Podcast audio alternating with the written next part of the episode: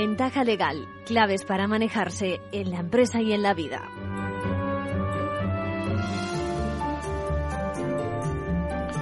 Arranca Ventaja Legal con más interés que nunca por el transcurso de los acontecimientos a nivel, diríamos, constitucional, político, que, claro, tiene una explicación y, un soporte jurídico, ¿no? Como ya traía el guion de mi programa, bien ajustadito ahí, sin embargo, hace apenas hora y media en el curso eh, atrás el curso de los acontecimientos ha cambiado. Les pido que nos sigan, si es posible, en el día de hoy en Capital Radio y sobre todo en el especial que comienza a partir de las 8 en el espacio de Federico Quevedo, el balance con un especial especialísimo diría yo, porque especial iba a ser por los resultados de las municipales y autonómicas. Con el anuncio de la disolución de las cámaras y la convocatoria de elecciones, pues eh, la actualidad constitucional tengo que llevarlo a mi terreno, eh, eh, no digamos ya. Bueno, bien, arranca Ventaja Legal, el espacio, ya saben, de divulgación jurídica dirigido a profesionales y a todos aquellos que quieren asomarse a los temas legales y que pueden seguir lunes y domingos por la mañana en redifusión y a cualquier hora acudiendo a la web de capitalradio.es es donde en la pestaña de nuestro espacio van a escuchar todas las intervenciones, ya saben, una dosis de cultura jurídica para cuando les venga bien. Hoy contaremos con nuestro espacio habitual Manual de Crisis, donde Jesús, un funcionario de un ayuntamiento próximo a Madrid, nos hace una pregunta que creo que es muy interesante. Dice, eh, ya nos has explicado en varias ocasiones que la empresa puede contar con un ideario que tenga por norma la neutralidad y por lo tanto se permita rechazar que los empleados acudan con camisetas, eslóganes, de tipo político, religioso o que puedan en general llamar eh, a, la, a, la, discusión y dar una imagen de que eh, la compañía se posiciona de una forma o, de otra, ¿no? Pero eh, Jesús se hace la pregunta, dice, ¿qué ocurre con las administraciones? En alguna parte te he oído decir que es muy probable que el Tribunal de Justicia de la Unión Europea se pronuncie de la misma forma. ¿Puedes aclararnos esta, esta cosa? Bueno, dentro de mi consistorio, leo textualmente, no está claro lo que tenemos que hacer. Bueno, perfecto. Eh, en unos minutos se lo voy a explicar. Me imagino que lo que has oído es algún comentario que he hecho sobre el informe del abogado general del Tribunal de Justicia de la Unión Europea sobre este punto, porque todavía no tenemos esa sentencia, eh, tiene que estar al caer. Bueno, también me gusta que despertemos interés y la verdad es que la pregunta eh, venga de la Administración Pública. Por otra parte, comenzamos hoy con aquellos, eh, comentaremos también hoy, como aquellos progenitores beneficiarios entre 2016 y 2021 pueden reclamar ambos simultáneamente, que esta es la, la novedad, si tenían derecho al denominado complemento por aportación demográfica. Hasta ahora la Seguridad Social se resistía y tras la decisión del Tribunal Supremo se puede reclamar en los casos donde hubo eh, rechazo. Y muy, pero que muy interesante la aportación de nuestros compañeros de la abogacía sobre la resolución de controversias de consumidores usuarios en temas financieros por la vía de las autoridades de defensa del cliente. Vamos a escuchar las palabras de Victoria Ortega, presidenta del Consejo General de la Abogacía Española, junto al resto de la actualidad que nos traen todas las, todas las semanas. Bueno, en la segunda parte de nuestro espacio hemos invitado a Alberto Torres, abogado, presidente de la sección de arrendamientos urbanos del Colegio de la Abogacía de Madrid, con ocasión de la publicación de esta ley por el derecho a la vivienda. Ya veremos dónde queda la ley con lo que está ocurriendo, acontecimientos políticos de última hora. Bueno, tengo varias preguntas acumuladas que me han hecho seguidores de Ventaja Legal y en un, rato las vamos a resolver. Eh, por ejemplo, Ana y un grupo de estudiantes que han alquilado un piso que comparten en Madrid me preguntan sobre las prórrogas, sobre las prórrogas obligatorias, ya pensando en el próximo curso. Y traigo también a remolque tantas cuestiones que hemos resuelto y que tendrán que resolverse con cargo a la nueva ley sobre desahucios y, cómo no, las preocupaciones de los grandes y de los pequeños tenedores, que se dice.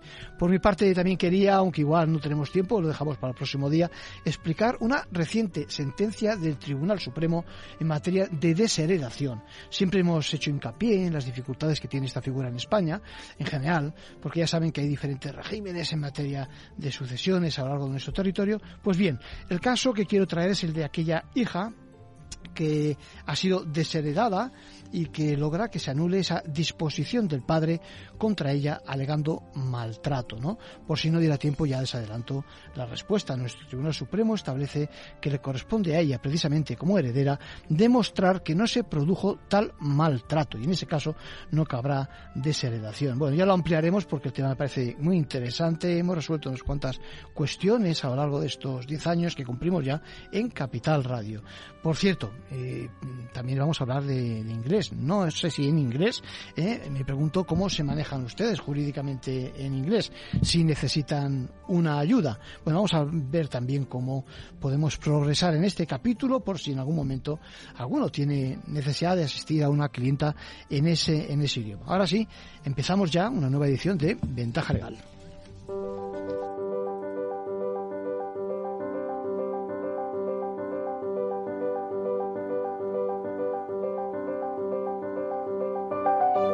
Ahora en Ventaja Legal, la actualidad semanal de la abogacía. Ya tenemos con nosotros a Luis Izquierdo y a Mercedes Núñez. ¿Cómo estáis? Hola, ¿qué tal? Muy buenas tardes. Comenzamos. El proyecto para implantar un sistema de justicia gratuita en Jordania, desarrollado por la Abogacía Española con fondos europeos, acaba de terminar con avances significativos inspirados en el turno de oficio español. El prestigio y la eficiencia de nuestro sistema fue precisamente por la razón, fue precisamente la razón por la que nuestro país fue escogido por la Comisión Europea y por la Agencia Española de Cooperación al Desarrollo eh, se escogió al Consejo General de la Abogacía Española y concretamente a su fundación. El proyecto llevaba por nombre Acceso a la Justicia y Empoderamiento Legal en Jordania hacia un sistema de asistencia jurídica eficaz y sostenible. Gracias a este proyecto, puesto en marcha en mayo del año 2020, Jordania, que carecía de un sistema similar al turno de oficio español, ha logrado establecer un mecanismo de listas rotatorias de abogados que brindan asistencia legal. Nos lo cuenta Blas Jesús Imbroda, presidente de la Subcomisión de Extranjería de la Abogacía Española, que asistió, que asistió al auto de clausura de este programa en Amán. El objetivo general del proyecto era mejorar el acceso a la justicia en Jordania mediante el apoyo a la institucionalización de un sistema sostenible y completo de asistencia legal. Y este objetivo se ha alcanzado. Uno de los hitos del proyecto ha sido la modificación del Reglamento de Asistencia Jurídica de Jordania de 2018 para aumentar el número de personas con derecho a la asistencia jurídica gratuita. Por una parte, se han reducido los requisitos económicos para solicitarla y también se han ampliado los supuestos en los que se puede solicitar, porque hasta la fecha se reducía al ámbito penal y para casos graves, con penas de más de 10 años. Otro logro ha sido la automatización y transformación digital del sistema, además del fortalecimiento del sistema de asistencia jurídica gratuita el proyecto tenía como objetivos mejorar la formación de los operadores jurídicos y sensibilizar a la ciudadanía sobre este servicio. Por ello, se han organizado cursos y visitas a España para conocer de primera mano el sistema español y se han lanzado campañas en radio y televisión para dar a conocer este derecho entre la población general. El Tribunal Superior de Justicia de Cantabria ha confirmado que la baja por ansiedad de una trabajadora a causa de los comentarios despectivos de compañeros es accidente laboral. En una reciente sentencia, el tribunal respalda la decisión del juez de instancia que estimó la demanda presentada por una mujer que trabajaba en la Consejería de Obras Públicas como operaria en una cuadrilla de siete miembros y desestima el recurso presentado por el Gobierno de Cantabria. Según su abogado Eduardo González López, el fallo puede ayudar a que las personas que se encuentran en un estado de debilidad obtengan una protección por parte de la empresa y de la seguridad social, sin necesidad de enfrentarse a sus acosadores por daños morales en una vía penal. El abogado afirma que era la única mujer en una empresa masculinizada y, por tanto, la única persona que denunció acoso por razón de sexo en el trabajo. Vamos ya con los breves. El examen de acceso a la abogacía tendrá lugar el próximo 23 de junio. Se celebrará de manera online y simultánea mediante una plataforma de la UNED. La funcionalidad del registro público concursal va a ser objeto de la conferencia de los lunes hoy. Intervendrán, entre otros, Federico Bravo, presidente de la Subcomisión de Derecho Mercantil y Concursal de la Abogacía Española, así como varios ponentes del Colegio de Registradores. A partir de las cuatro y media puede seguirse online previa inscripción gratuita en formacionabogacía.es. Con eso terminamos. Muchas gracias, Arcadio. A vosotros.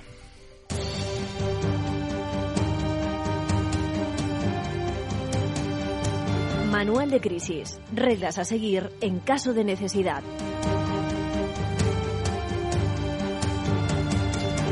Bueno, les decía que un funcionario, Jesús, de un ayuntamiento en las proximidades de Madrid nos hacía una pregunta, yo creo muy interesante, ¿no? Porque en su ámbito, bueno, y no, y no digamos ya hoy con la actualidad de, de, las elecciones, ¿no? En su ámbito dice que no está claro los ayuntamientos, en la administración, si se puede prohibir a, leo textualmente, otros funcionarios y trabajadores del consistorio que vistan camisetas que hacen propagandas de opciones políticas o el mero hecho de vestir prendas, digamos, tipo burka, etcétera.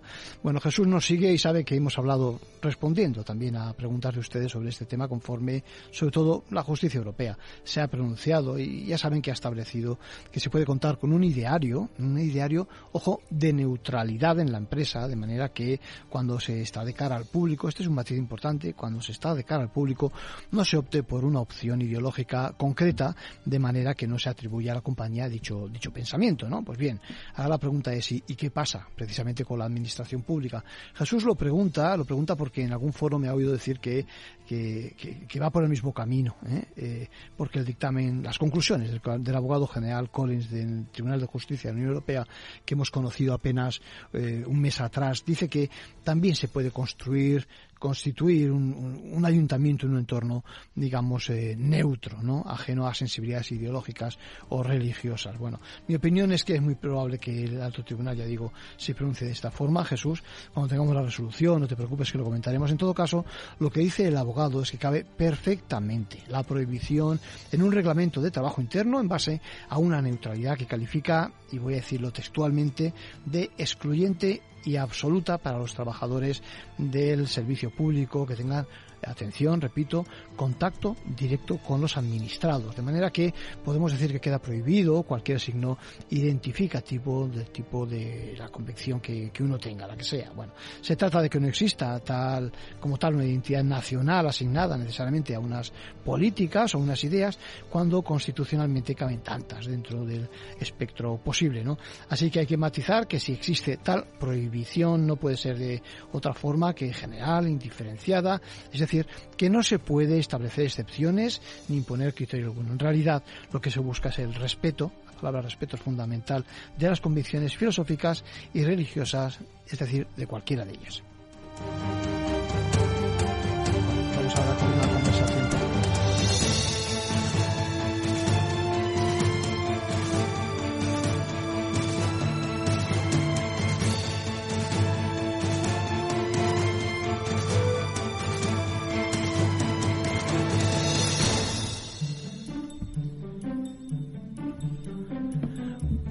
Bueno, ¿y qué tal, qué tal llevan lo de manejarse en inglés? Eh, comunicar, que en definitiva es de lo que se trata, ¿no? Hoy se lo preguntamos también a, los profesionales de la empresa y el derecho, que seguro que necesitan un baño, seguro, un pequeño reciclaje por lo menos, o un aprendizaje desde cero sobre este vocabulario jurídico, porque tienen necesidad de atender a clientes de esta forma. Eh, por otra parte, estamos hablando del idioma internacional en materia de los negocios. Por eso, quiero que llamemos, creo que tenemos ya el teléfono, a Lola Gamboa. ¿Cómo estás, Lola? Pues muy bien, aquí estoy encantada de, estar contigo un ratito. Me gustaría decirte how you doing Lola, pero igual alguno no nos entiende, ¿no? Sí, yo creo que hasta ahí se llega. bueno, pues lo dicho, nice to talk to you y hola para aquellos que no se manejen. No puede ser, Lola, una, una traba, ¿no? El idioma cuando estamos hablando precisamente de una profesión que, sí, que trata de resolver problemas de clientes y a eso me consta que tú te dedicas. Cuéntanos. Pues efectivamente, a mí me, me apena que pueda ser una traba cuando realmente es una herramienta que está ahí, que tenemos eh, todos a nuestra disposición. Y bueno, pues que es como el típico eh, malestar que siempre eh, se suele tener de llevo toda la vida eh, dándole al inglés, ¿no? Pero no soy capaz de, de, mantener una, una conversación en condiciones, ¿no? Ayer justo hablaba con mi pareja que él es irlandés y hablábamos de, ¿no? De, de esta típica cosa que se suelen decir o me suelen decir a mí mis alumnos y mis alumnas abogados, ¿no? De es que tengo el inglés oxidado, ¿no? Y me decía, les, claro, en primer lugar habría que si el inglés está oxidado es porque en algún momento brilló, ¿no? Eso ya es un buen punto de partida sí, sí.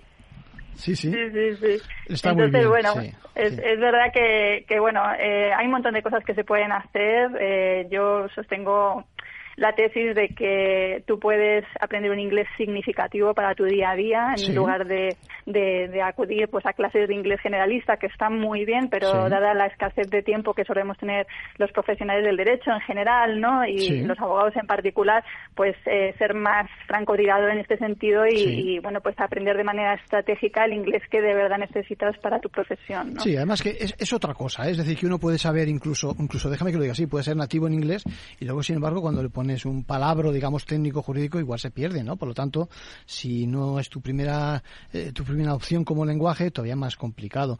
Eh, eh, ponnos algún ejemplo, porque me consta que enseñas de una forma muy práctica y a mí me gustaría que nos pusieras algún ejemplo donde nos descoloques, algunos más que otros en función de, pero, de lo que sepamos, pero ponnos algún ejemplo de, de, esos gaps que se dicen, de esas lagunas. ¿eh?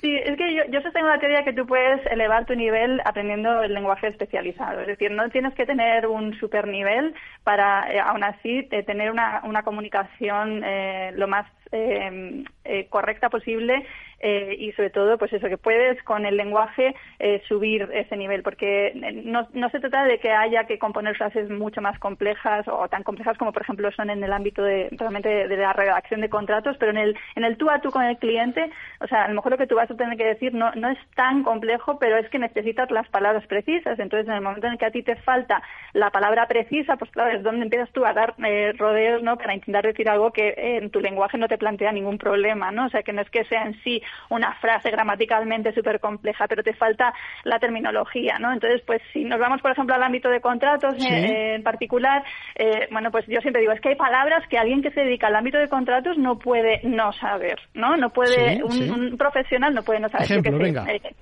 eh, incumplir, ¿no? Eh, no cumplir un contrato, ¿no? Pues, eh, eh, claro, aquí habrá gente que diga, bueno, pues to break, ¿no? To violate, ¿vale? Los puedes decir, te van a entender, pero ese no es el lenguaje, eh, no es la colocación correcta, ¿no? Una colocación correcta, pues podría ser to breach, ¿no? to breach a contract, ¿no? O puedes decir to fail to comply with a contract, ¿no? Que sería como literalmente decir fallar en cumplir con el contrato, que es no cumplirlo, ¿vale? To fail to comply with the contract.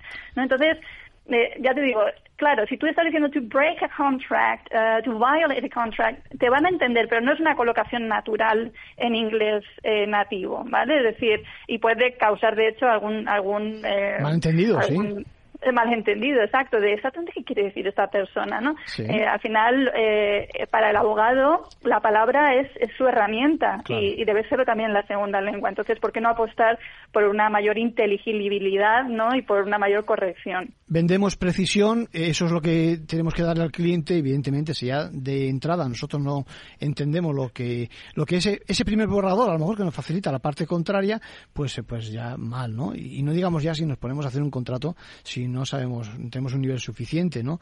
Hay, hay, en inglés siempre hay un, no, un problema, un hándicap, y es que el mismo verbo en función de eh, su preposición y demás cambia, ¿no? Lo que se llama los phrasal verbs. Entonces, cuéntanos algún ejemplo, que además seguro que llama a, a más de uno a abrir los ojos de lo poco que sabe en inglés. a mí la verdad que me encantan los phrasal verbs, me gusta muchísimo enseñarlos en clase, a mí me cuestan como a todo el mundo, ¿eh? o sea, y también un poco por volver al ejemplo, a lo que decía antes, no necesitas tener un super nivel para comunicarte en condiciones. Yo no soy nativa de inglés y sin embargo he podido ejercer como profesora de inglés jurídico durante más de 23 años gracias al lenguaje especializado, ¿no? Entonces, en concreto los, los phrasal verbs son un ejemplo de lenguaje natural, es como se expresan como tú bien sabes, Antonio, porque tú de eso, vamos, estás más, tienes muchísima experiencia, son eh, algo común en el lenguaje en inglés, ¿no? Entonces, eh, ¿por qué no, por qué no emplearlos, no, introducirlos y meter esa naturalidad en nuestra expresión, no, a la hora de, que además nos hace sentirnos muy bien, porque cuando nos expresamos bien nosotros nos sentimos mejor en esa segunda lengua en la que con frecuencia nos sentimos incómodos, ¿no? Entonces, bueno, pues que hay muchos ejemplos. A mí me gusta mucho luego to enter into, ¿no? To enter into, que es, es eh, celebrar un contrato. Me estoy riendo, espera, espera, espera, Lola, me estoy riendo, porque cuando nos conocimos, Lola yo me dijo, ¿cómo dirías tú celebrate o algo así? Y yo estaba descolocado y digo, pero ¿cómo? Si, si es profesora de inglés a este nivel y demás, lo de celebrate suena a Eurovisión, suena, yo que sé, a fiesta, a, Fernando Alonso, ¿no? Que ha ganado eh, en no sé qué posición. Digo, pero esto jurídicamente, ¿no? Sí, cuéntanos, venga, cuéntanos. totalmente. O sea, si tú dices, es, una traducción literal, ¿no? Si tú dices, we're going to celebrate a contract, ¿no? Vale, dice, ¿qué vamos a hacer? ¿Vamos a brindar? yo sí iba a decir yo, Coca-Cola o champán, sí. sí. sí. entonces ahí pues tú enter into, que es, que es un phrasal verb eh, súper común. O, por ejemplo, cuando quieres hablar de lo que dispone un contrato, ¿no? El contrato regula eh, las obligaciones, ¿no? Pues tienes el verbo to set out, to set out, ¿no? Entonces, eh, ya digo, son eh, muy comunes y, y, no hace falta, ya te digo, tener un vocabulario súper amplio en todos los ámbitos del inglés pero sí en tu ámbito de especialidad, ¿vale? Y no, y no ceñirte siempre a decir las mismas palabras que además con frecuencia pueden ser una traducción literal y, por lo tanto incorrecta, como hemos visto con el caso de celebrar, ¿no? celebrar un contrato eh, de, del término, ¿no? Y entonces que tu aparte se quede un poco como diciendo ¿qué me, me están contando. Se da el caso también, Arcadio, que eh, realmente muchas veces nosotros aprendemos el inglés para hablarlo con personas no nativas, ¿no? Aquí, por ejemplo, donde yo estoy en Málaga, eh, será muy normal que utilicemos el inglés para tratar con clientes, pues, eh, yo qué sé, rusos, eh, franceses, eh, noruegos, finlandeses, ¿no? Entonces ahí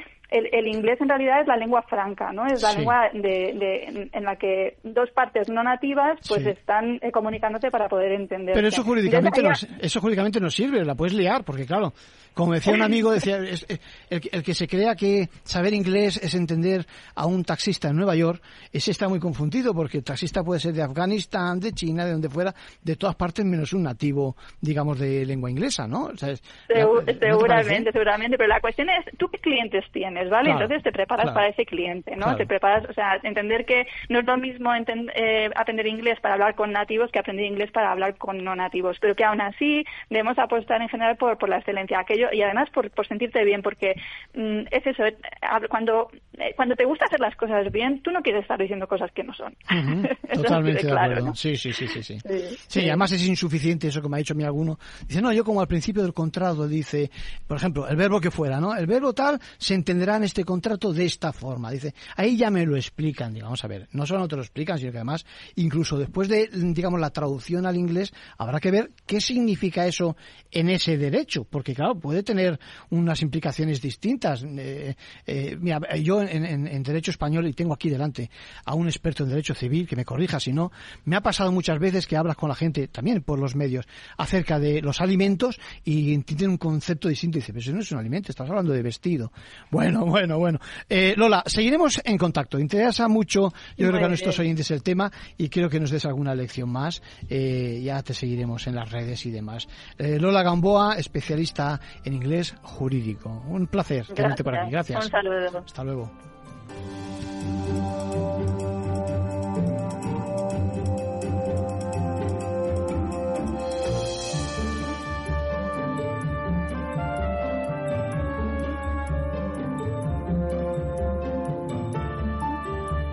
Ventaja legal con Arcadio García Montoro.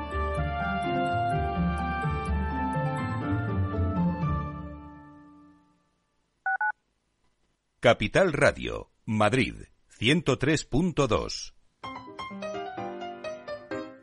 Ahorra agua con Isabel del Segundo. Genial si no te bañas, pero si cuando te duchas te escuchas el disco entero, malamente. Solo una canción, ¿vale? Una canción. Más consejos para ahorrar agua en canaldeisabelsegunda.es. Canal de Isabel II. Cuidamos el agua. Disfruta de la mejor cocina gallega en Montes de Galicia. Todo un clásico moderno en el barrio de Salamanca. Disfruta de la variada dieta atlántica, de las mejores carnes y pescados tratados con respeto y transparencia y regados con una de las mejores bodegas de la zona. En grupo, en familia o en pareja, Montes de Galicia te ofrece el espacio perfecto en cada ocasión. Si te gusta el pádel, en Capital Radio tenemos tu espacio. Todos los martes, a partir de las diez y media de la noche, saltamos a la pista para contarte la actualidad del World Paddle Tour, los torneos amateur, las novedades de las marcas y toda la actualidad relacionada con el segundo deporte más practicado de España. Esto es Paddle, los martes a las diez y media de la noche en Capital Radio.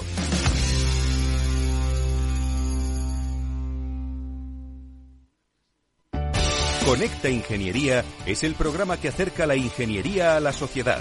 Todos los miércoles de 10 a 11 de la mañana en Capital Radio con Alberto Pérez. Conéctate.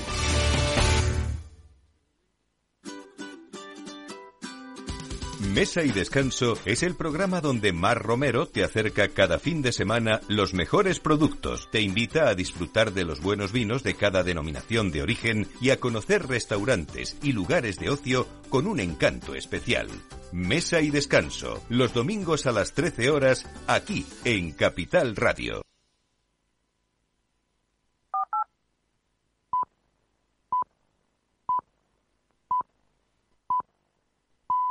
Ventaja legal con Arcadio García Montoro.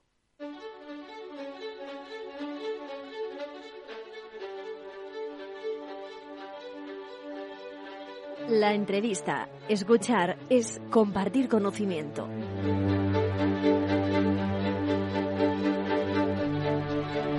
Bueno, tenemos con nosotros a Alberto Torres. Alberto, ¿cómo estás? Muy buenos días, Arcadio. Alberto es eh, bueno, el presidente de la sección de arrendamientos urbanos del Colegio de la Abogacía de Madrid. ¿Me equivoco? Es así, así es, así es. bueno, con dos apellidos más, de arrendamientos urbanos, propiedad horizontal e inmobiliario.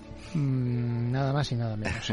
bueno, eh, eh, y, y, de actualidad, porque tenemos una nueva ley. Ley por el derecho a la vivienda. No es ley de la vivienda, ni nada.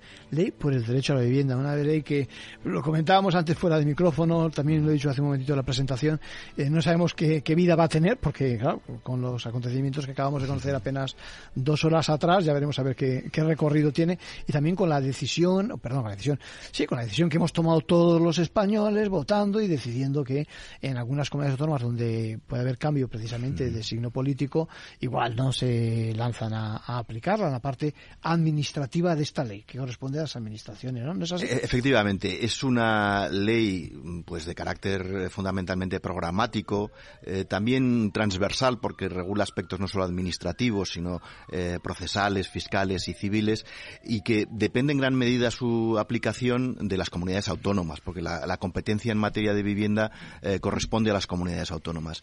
Entonces, claro, va a depender de estas la aplicación y desarrollo de la ley y a la vista del resultado de las elecciones de ayer, en la que la mayoría de las comunidades autónomas va a estar gobernada eh, por el Partido Popular, que ha manifestado abiertamente su oposición a la ley, pues hombre, el recorrido de la misma eh, ahora mismo eh, no es muy claro.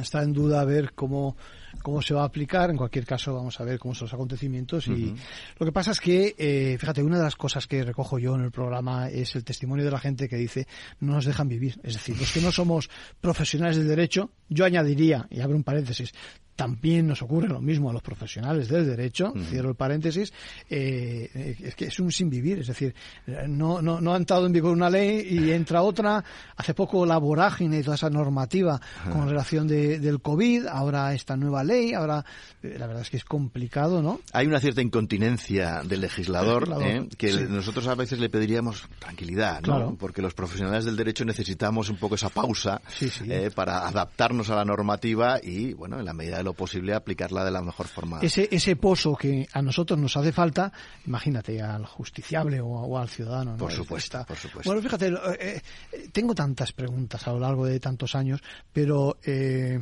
hoy una estudiante, tengo por aquí su nombre, a ver si me acuerdo, lo digo ahora, que dice que es época de renovar contratos, precisamente, porque está con otros compañeros compartiendo piso en Madrid. Ella es, digamos, la líder, se dice, de, de esa negociación, y dice, ¿qué hago? ¿Qué pasa con la prórroga? Desde ¿qué nos va a ocurrir? ¿Qué le contestamos, Alberto? Bueno, pues en primer lugar que la, efectivamente la ley por el derecho a la vivienda modifica el artículo 10 de la ley de arrendamientos urbanos y que lo primero que hay que decir es que estas prórrogas, introduce dos nuevas prórrogas, no se van a aplicar a todos los contratos de arrendamiento. Eh, la primera de ellas, que puede ser la que más afecte ahora eh, a los arrendatarios, que se establece una prórroga obligatoria de un año, eh, es necesario que cumpla dos requisitos. Que, en primer lugar, que el arrendador sea un gran tenedor Señor es decir, en España grandes tenedores pues no superan el 5% probablemente de todos los contratos de arrendamiento. Y en segundo lugar, que el arrendatario se haya en situación de vulnerabilidad em, económica eh, o social. ¿no? Entonces, claro, eh, que se den esos dos presupuestos, pues no es fácil. ¿eh? y esos son los que se van a ver afectados por la primera de las prórrogas obligatorias, que es de un año. Hace falta los dos requisitos, ¿eh? los dos no requisitos, solo uno. Exacto. Conclusión, estamos contestando a, la alumna, a la estudiante en estos momentos, que igual no es fácil que esté ya en esa situación. Exacto, eh, exacto. Por lo tanto, y, y, lo de gran tenedor, porque eso da mucho miedo, te lo digo de verdad. Es decir, eh, la economía de tantas familias españolas se forja a base de, digamos, voy a decirlo así, una especie de pluriempleo, es decir, de, de diferentes ingresos que son, por una parte, su pensión o su paga, no sé cuál, eh, por otra parte ahorros, por otra parte, etcétera, etcétera, y al final también muchos, sobre todo los de otras generaciones, porque yo no sé las nuestras, creo que somos de una generación muy parecida, yo no sé si hemos habido, hemos sido capaces de ahorrar como para tener segundas, terceras viviendas, pero sí nuestros padres, es fácil, y en ese caso, eh, claro, eh, esa, esa, esa propiedad que tenían, contaban con ponerla en el mercado en un momento dado. Y llevamos unos años en que es muy complicado y se piensa mucho lo de ponerlo en el mercado. ¿No? ¿Qué te parece? Hombre, realmente las, las reformas que ha habido a raíz del COVID, la suspensión de los eh, juicios eh, de desahucio, eh, estas nuevas medidas que introduce la ley de la vivienda, pues lo lógico es que retraigan el mercado del alquiler porque la seguridad jurídica, pues queramos o no, se pone en tela de juicio desde el momento en que un juicio de desahucio pues puede prolongarse su duración más de seis meses, un año, por supuesto, y más tiempo si cabe, ¿no? Entonces, pues todo esto no ayuda, ¿no? Eh, la figura del gran tenedor, pues eh, viene regulada en la, en la propia ley, ¿no? Se, considera gran tenedor en principio al que tiene más de 10 eh, viviendas de uso residencial, inmuebles de uso, viviendas de uso residencial en territorio, en todo el territorio nacional. Lo que ocurre es que, en principio, la, propia ley prevé que en las nuevas zonas de mercado residencial tensionado, ese número eh, de viviendas a efectos de considerarlo como gran tenedor se reduzca a cinco. Es decir, con más de cinco eh, viviendas, eh, pues un propietario, si esas viviendas se hallan en las nuevas zonas de mercado residencial tensionado, va a poder considerarse gran tenedor. Claro, eh, has mencionado varios aspectos porque eh, no solo es un problema precisamente del trato especial que te puedan, digamos, o que puedan dar aquel que es eh, gran tenedor, es también el hecho de cuando ese, ¿cómo se le llama? Inque ocupa, es decir, aquel que está utilizando la vivienda legítimamente, sin embargo, cuando llega el momento no sale de la vivienda y se, se nos encampona allí, no sé cómo decirlo, y lo que ocurre es que no sabemos cómo sacarlo. Eso es una dificultad en esta realidad, ¿no? Bueno, pues quizás sea el aspecto mm, más importante de la ley, que, que no, no lo regula la propia ley, sino que es, eh, lo hace al modificar la ley de enjuiciamiento civil, ¿no? Y es las trabas eh, que introduce para eh, los juicios de desahucio, ¿no? a partir de ahora, pues presentar una demanda en un juicio de desahucio para cualquier propietario va a resultar más complejo si es gran tenedor, muchísimo más. Y eh, además, pues eh, tenemos pues la, posibilidad de que se abra un incidente de suspensión eh, en determinados casos en los que los arrendatarios se hayan en, situación de vulnerabilidad social o económica que va a suspender los juicios de desahucio durante un largo periodo de tiempo. Eso significa pues eh, que nuestra economía, no ya la general, que yo creo que es eh, importantísima evidentemente que funcione, sino la de los bolsillos del pequeño ahorrador, eh, esos que son padres, abuelos o quien fuera en la sociedad, se vean muy resentidos. La verdad es que se va a ver perjudicada la inversión, es decir, en ese sentido, me imagino que no vamos a pensar como antes tan alegremente, pues compro un piso y luego lo arreglo un poco y lo alquilo, o, sino eh, también el hecho de, eh, pues eso, de, la inseguridad que produce eh, a quién pongo, a quién meto en ese piso, ¿no? Sin duda, porque es que el problema, porque la ley puede ser bien, intencionada de proteger a los ciudadanos que sean en situación de vulnerabilidad, pero lo que busca un, propietario para arrendar su vivienda es la seguridad jurídica.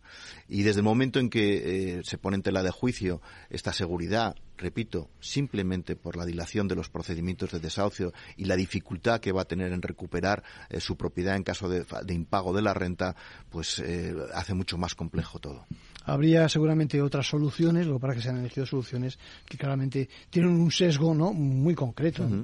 No, efectivamente, nosotros, eh, yo creo que en, que en, España lo que hace falta es vivienda de protección eh, de protección oficial. Eso no lo duda nadie, yo creo. Claro, ¿eh? claro, pero es la forma de cubrir las necesidades necesidades de las personas que sean en situación de vulnerabilidad.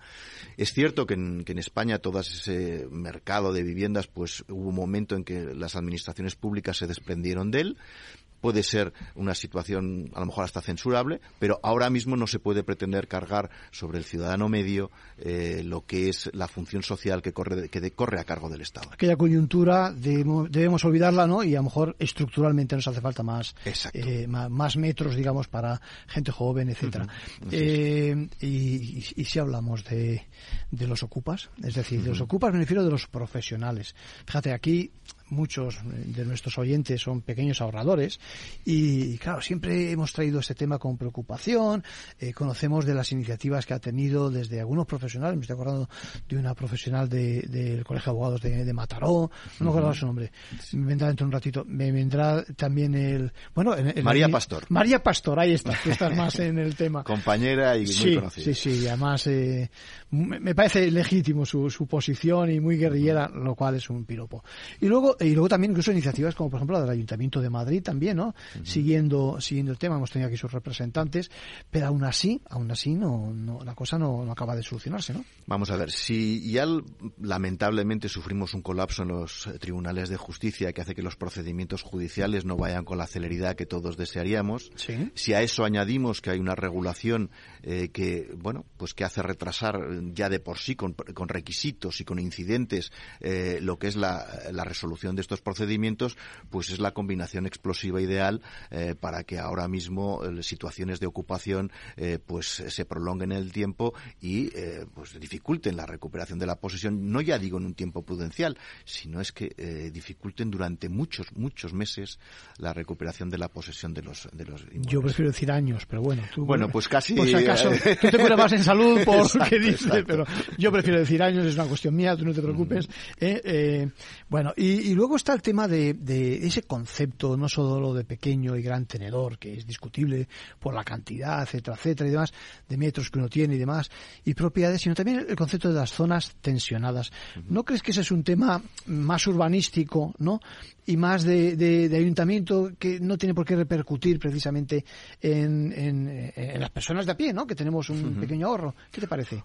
Hombre, por supuesto, es un concepto administrativo eh, cuyo desarrollo va a depender absolutamente de las comunidades autónomas y de las entidades locales, eh, con lo que todo ello trae consigo, ¿no? Además, pues estamos viendo que pueden cambiar de, de gobierno en eh, un momento dado en que todo lo que se diga un día mm, luego eh, al, día siguiente pues eh, pues cambie no eh, van a ser ellos vamos a ver también la ley prevé hay que decirlo que no se decreten se declaren estas zonas de mercado residencial tensionado arbitrariamente. Exigen una memoria exigen un, un, procedimiento la posibilidad de, impugnarlo pero al final la realidad es que va a quedar al albur de lo que decida el partido político que gobierne la comunidad autónoma o la entidad local correspondiente. Sí, además, eh, en la práctica eh, se legisla, digamos, se regula en este caso, eh, y en efecto, si lo hacen mal, no sé cuántos años después se declara que lo hicieron mal. Pero claro, mientras tanto, pues está el propietario con esa situación, y sobre todo, fíjate, yo que estoy cerca de la inversión extranjera y demás, no se puede consentir que España muestre esa, esa falta de, no sé, de, de ir siempre en el mismo sentido, aunque sea en cada comunidad de una forma distinta, ¿no te parece? Eso no, no sé si es inseguridad jurídica, pero por lo menos sí que es eh, eh, que, la inversión se va a alejar. Vamos a ver, los grandes tenedores, hay que decirlo claramente, eh, la ley de la vivienda ha sido no una piedra en el camino ha sido prácticamente echarlos de la, de la inversión en España. Eh, ahora mismo eh, lo que tienen que hacer los grandes tenedores, y, podemos estar pensando eh, no solo en el pequeño gran tenedor, sino en, inversores, en, fondos de, de inversión, pues realmente ahora mismo tienen una absoluta inseguridad desde el momento en que simplemente para poder presentar una demanda van a tener que acudir a un procedimiento de mediación e intermediación que en la mayoría de los casos va a ser eh, absolutamente eh, innecesario y que va a dilatar la presentación de las demandas como mínimo dos meses, mm. ¿eh? sin perjuicio de que esa intermediación o conciliación que se cree puede retrasarla todavía más. Esto, sinceramente, no tiene sentido. Sí, no es de recibo y, sobre todo, que eh, no ya con aquellos, digamos, eh, motetes jurídicos siempre de que la justicia lenta no es justicia, etcétera, etcétera, sino que es que la economía va mucho más rápido.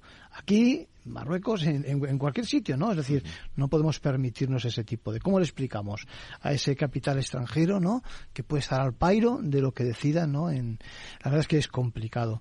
De todas formas, eh, no es el único problema que vemos. Y no quiero verlo en plan negativo, ¿no? Te hemos traído para que nos cuente los aspectos negativos. Eh, háblanos de, eh, de, un poquito más de esas prórrogas. ¿Hay límites precisamente en lo económico a, a las nuevas prórrogas que se puedan producir? Vamos a ver, por un lado, la, eh, ley, en principio, modifica la ley de arrendamientos urbanos en lo que se refiere a, las, a la duración de los contratos de arrendamiento y, por otro lado, en lo que se refiere al control de las rentas ¿no? de, los contratos de arrendamiento. Eh, la primera parte, que es la referida eh, a la duración del contrato, queda clara, las dos prórrogas. Una primera que se aplica solo a los, grandes tenedores en los casos que hemos visto. Una segunda de tres años que se va a aplicar solo cuando el contrato de arrendamiento esté en estas zonas de mercado residencial tensionado, lo que repito, pues probablemente eh, quede un poquito eh, al margen con la nueva eh, configuración política territorial que tenemos en España, y la otra es la referida directamente al control de las rentas. ¿Eso significa que le pueden actualizar la renta a alguien con límite o no? Claro. A esta estudiante que nos ha dicho, es decir, ¿Qué le aconsejamos? ¿Qué le decimos? El control de las rentas que intenta eh, pues incluir la, ley de la ¿Hay vivienda. límites, digamos, en ese sentido, por ejemplo? Va en dos líneas. Por un lado, eh, en la que afecta ya absolutamente a todos los contratos de arrendamiento de vivienda y es muy importante, que es la referida a la actualización. Actualmente ya, eh, por Real Decreto del, Gobierno, teníamos limitada la actualización de la renta con un IPC ciertamente desbocado en los últimos meses a un 2%, de, que es por aplicación del IGC.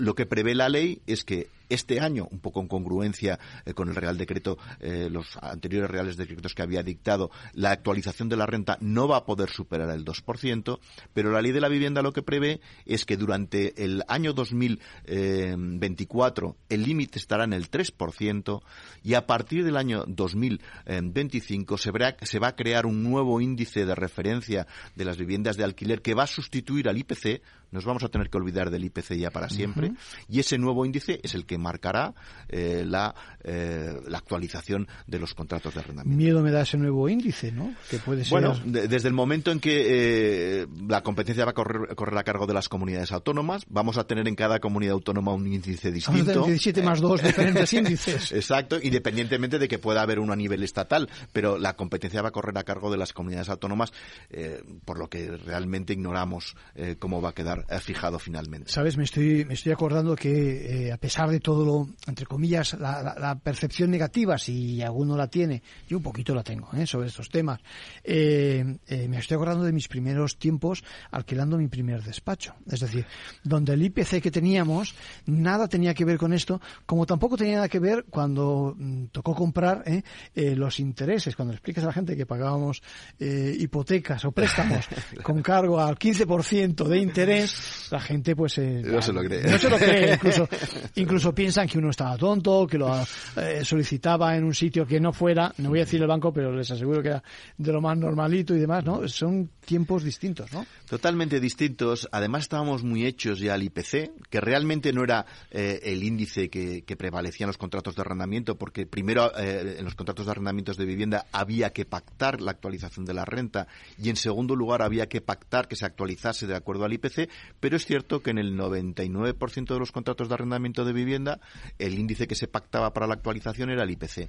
Eh, hombre, estábamos muy hechos a ese índice eh, y ahora sustituirlo por otro, pues vamos a ver eh, cómo es este nuevo índice y, cómo se configura, a pesar de que los criterios a seguir los anuncia la propia ley. Hmm. hay más, hay muchas cuestiones. Estoy cogiendo preguntas sobre la marcha.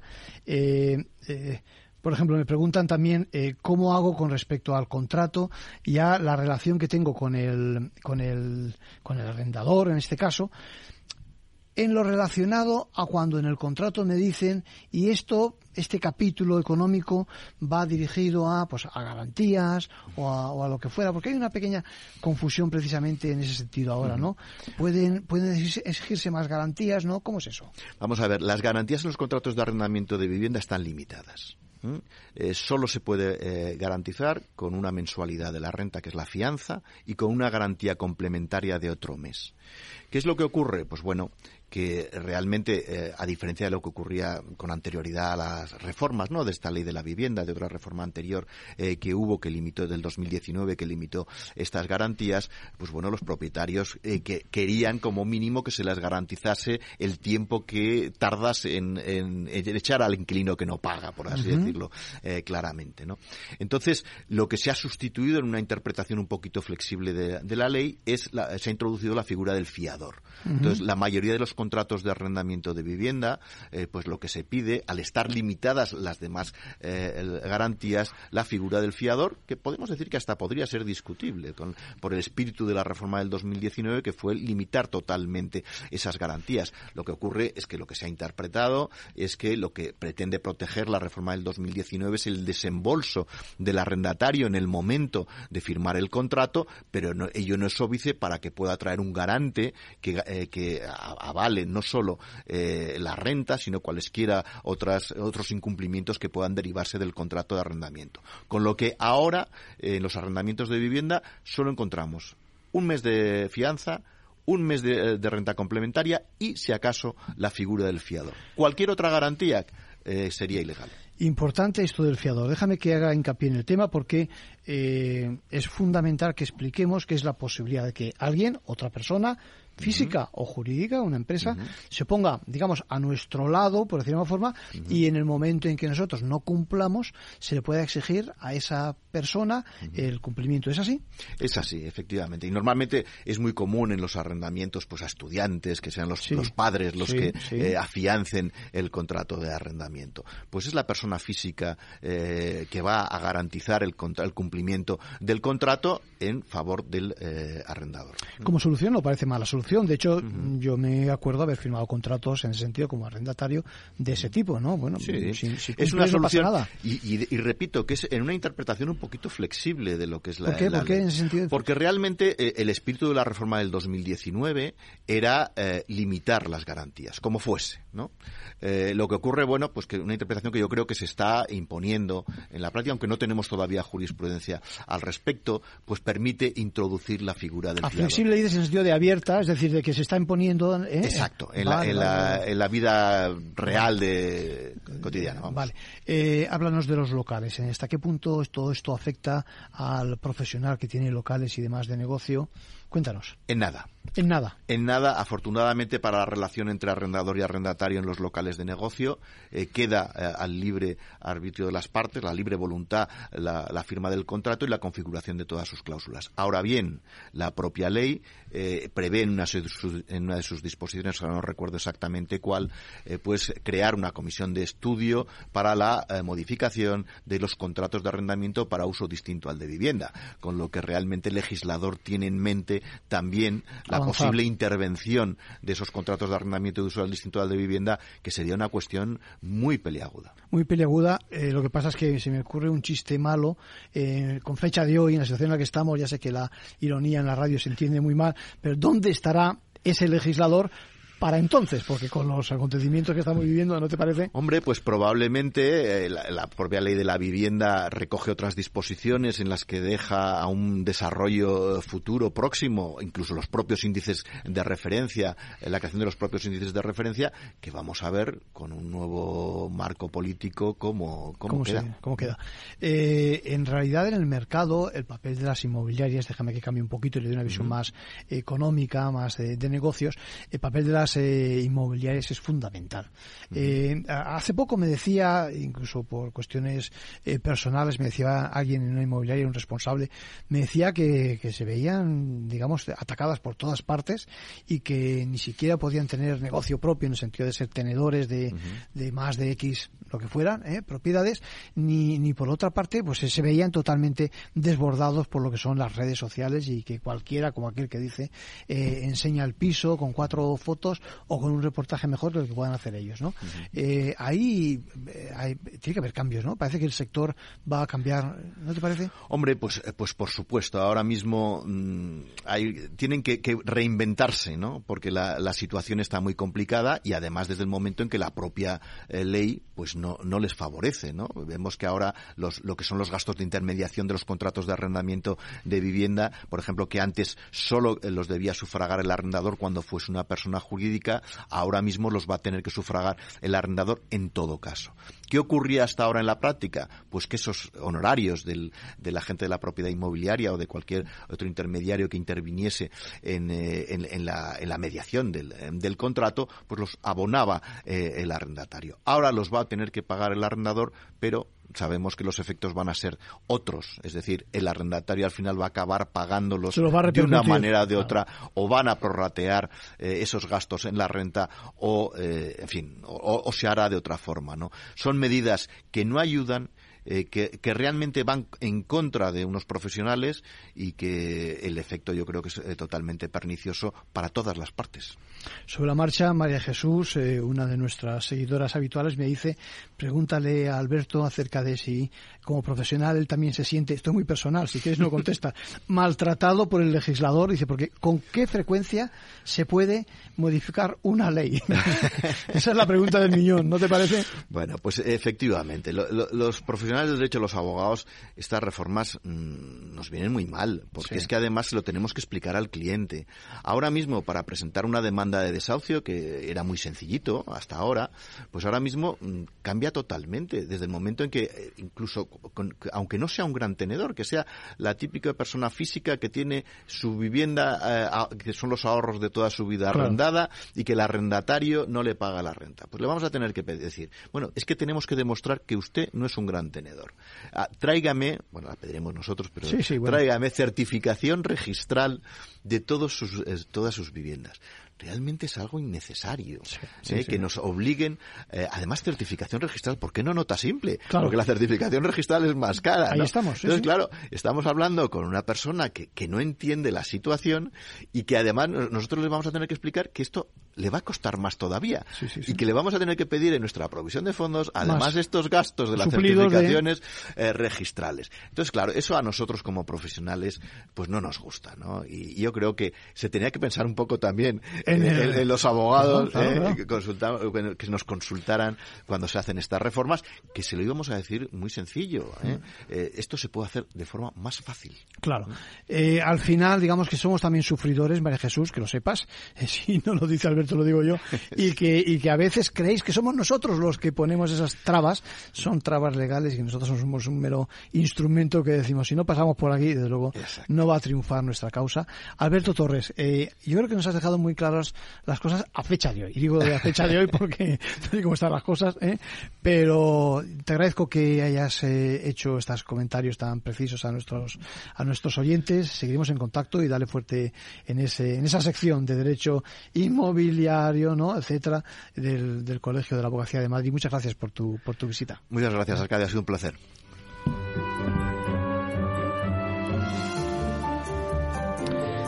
No me queda apenas tiempo, ya hablaremos de ese derecho al denominado complemento por aportación demográfica, de los beneficiarios, de las pensiones y nada, remito a que puedan seguir nuestro programa, estas y otras eh, audiciones, pues eh, a través de Ventaja Legal y sobre todo a través de capitalradio.es. Que pasen una buena semana.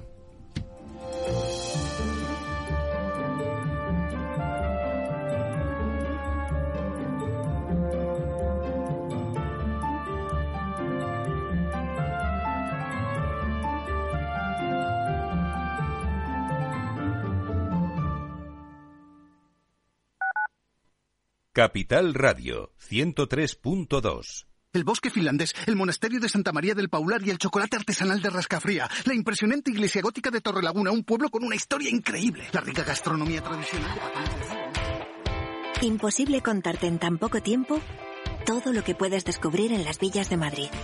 El mejor estilo de vida del mundo. Comunidad de Madrid.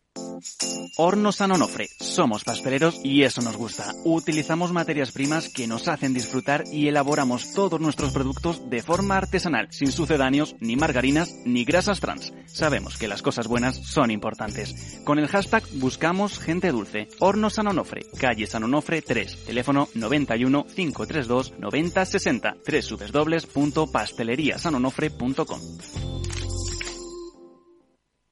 Esto te estás perdiendo si no escuchas a Luis Vicente Muñoz en Capital, La Bolsa y la Vida. Juan Ignacio Crespo, experto financiero. Los bancos centrales pueden crear dinero de la nada, pero no pueden crear microchips de la nada. No te confundas. Capital, La Bolsa y la Vida con Luis Vicente Muñoz, el original.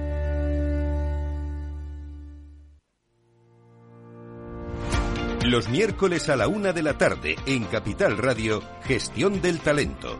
El escaparate de la formación para el empleo. Expertos formadores, agentes sociales y representantes de la Administración se dan cita en este espacio para impulsar el valor de la formación y el talento. Un espacio de Fundae, la Fundación Estatal de Formación para el Empleo, dirigido por José Joaquín Flechoso. Conecta Ingeniería es el programa que acerca la ingeniería a la sociedad. Todos los miércoles de 10 a 11 de la mañana en Capital Radio con Alberto Pérez. Conéctate.